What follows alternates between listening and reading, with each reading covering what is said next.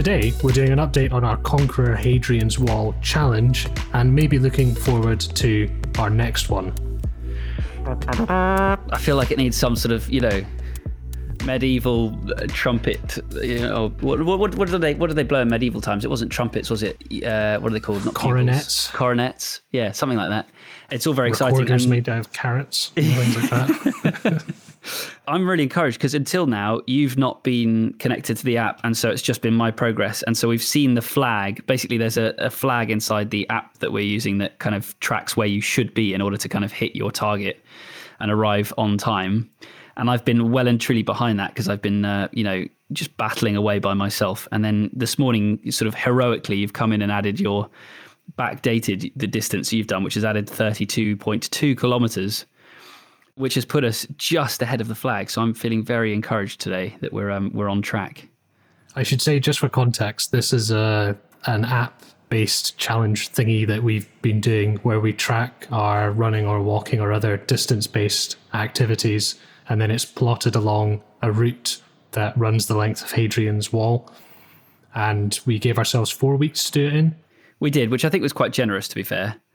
You say that, but yeah, when it came down to it, we weren't we weren't the sprightliest. No, we haven't been, but we're you know we we are now making solid progress. And because I, I was actually starting to think, well, I'm going to have to start getting my bike out, is because if Alex isn't going to isn't isn't going to add anything to this, I'm just going to have to rack up some miles on a bicycle.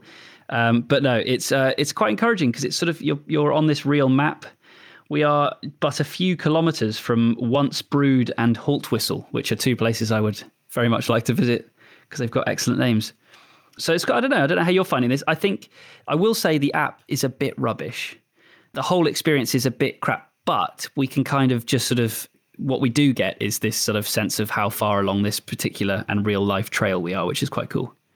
Yeah, the app feels like in the mid 2000s when apps first came out, and a lot of them were just a portal to a web page. Exactly. That's kind of what it feels like. Yeah, very much so.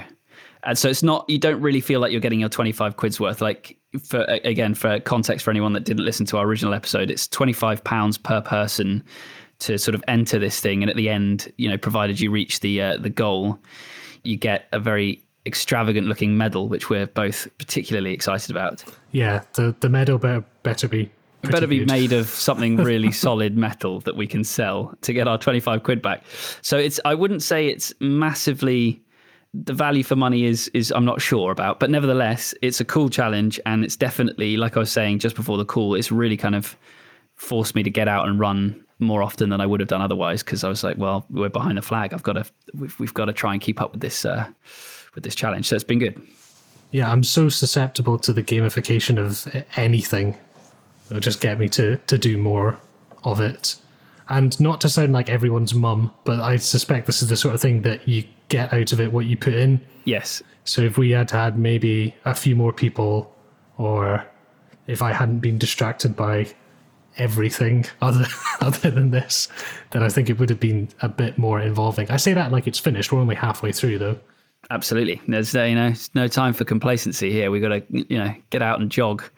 But no, it's been good, and I think uh, part of it's just been the fact that we've had this discussion on air and said we're going to do this thing, and it's funny because no one's checking. Like I could just lie and say I've done these runs, but actually I found it quite motivating in terms of I've said I'm going to do it, so I'm going to go and do it, and it's been um, it's been good. Like I'm not doing you know heaps more running than I would have done normally, but it's definitely been that reason that's made me fit it into a day that otherwise I might not have had time to yeah make room for exercise. So it's been great.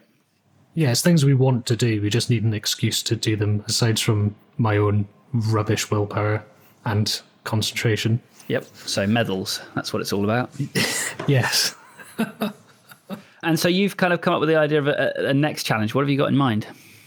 I should say a next challenge. We're still we're still working on the current one, but sort of you know looking beyond the current one. Yeah, it's the Hadrian's Wall one is a good one to have in the background. It's not that involving. You know, you kind of like we said, we incorporate it into what we wanted to do or we're going to do anyway. And I enjoyed our last one, the fitness challenge that we did beforehand, where it kind of forced me to to do some extra stuff on a daily basis.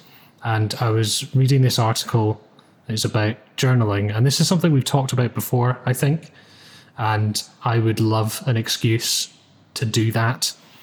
So I've been having a look at this, and it's an article on the New York Times by Hayley Phelan.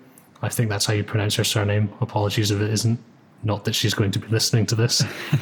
but I don't know about that.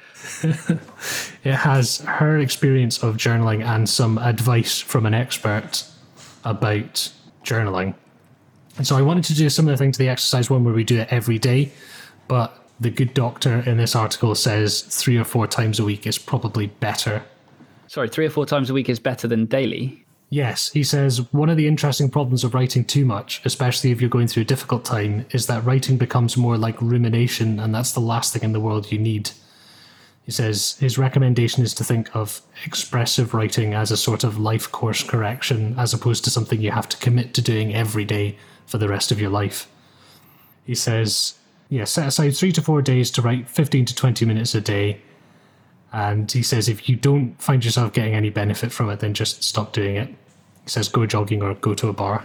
So okay, yeah, nice. One brilliantly non-committal. Yeah, that's great. I love it. Which um, is right up my alley. So. Yeah, absolutely. I, I've, I've, you know, heard lots and lots of people talk about the benefits of journaling. It's something I would love to do. I'm realistic enough to know that I'm probably not going to do it. So I, I will perhaps bow out of this one and, and, watch from a distance as you do it. My wife has sort of been experimenting with gratitude journaling, which has been really interesting. And that's just kind of jotting a few things down just before you go to bed, which I think is cool. But uh, I, I know myself well enough that, that I, I won't keep it up. Um, so, because I have tried in the past because I definitely think there are huge benefits, and I get very excited. and I do it for sort of a week or so, and then and then it just sort of all falls apart, and I and I don't keep it up. So, um, so I, I, won't I won't try, but uh, I'm really interested to see how you find it and what kind of benefits you see. Well, it's interesting as a sort of closing point. You mentioned there gratitude journaling, and an interesting section of this article is it asks the question of what should I write about and the answer, which I kind of like, is that you should just start writing stream of consciousness style and then take it from there.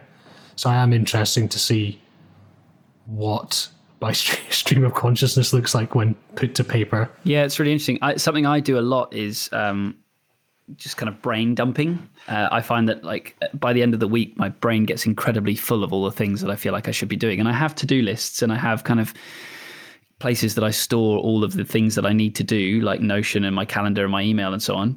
But sometimes it just gets to the point where I've just I feel like I'm trying to keep track of too many things, and so I just find the act of writing them all down as a bullet list is incredibly helpful. And to be honest, I never refer back to those lists once I've done them. It's just the act of doing it that kind of is really helpful. So maybe there's something similar in that. Yeah. So we'll see. I suppose we will see. Yes, we'll do an update next week on the Hadrian's Wall challenge and also an update on my incredibly intense journaling challenge as well. So, as we move from a more sort of outdoorsy, active challenge towards something more like Blue Peter, we'll see yep. how that turns out next week. We're interested to know do you do journaling? What sort of challenges or tasks are you setting yourself to make sure that you're being mindful of getting out of the house and exercising? Let us know. WFH at lowerstreet.co. We'd love to talk about it on the show. And remember to subscribe for new content every weekday.